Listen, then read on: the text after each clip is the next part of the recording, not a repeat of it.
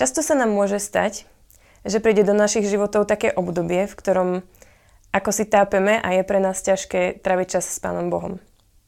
Možno sa začneme menej modliť, možno sa nám zdá, že ťažšie odolávame pokušeniam, možno postupne začneme hľadať únik pri iných veciach, než je Pán Boh.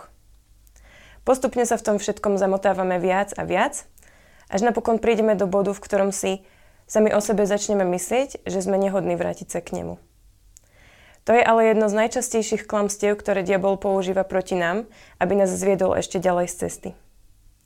V takýchto chvíľach je dôležité, aby sme nezabúdali na identitu, ktorú nám dáva Boh skrze obetu svojho syna. Tým, že Ježiš za nás zomrel na kríži, máme každý deň novú milosť. Skrze Neho sme novým stvorením a nemusíme už viac hrešiť.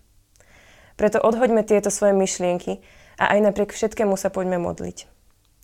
Ten čas, v ktorom sa cítime byť najviac nehodný a vzdialený, je tým najsprávnejším časom na modlitbu.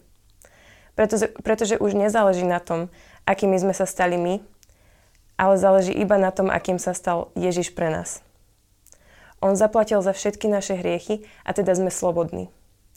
On nám dáva milosť, aby sme nehrešili a keď aj náhodou niekto zhreší, tak ako hovorí Jan v prvom liste, máme u Otca zastancu, Ježiša Krista Spravodlivého a preto už nemáme výhovorku. Ak máš pocit, že si zlyhal, ak máš pocit, že tvoj vzťah s Bohom nebol v poslednej dobe taký, aký by mal byť, aj napriek tomu pokračuj. Poď sa modliť a nehľad na to, čo bolo včera. Pretože On je v prítomnosti. Tu a teraz.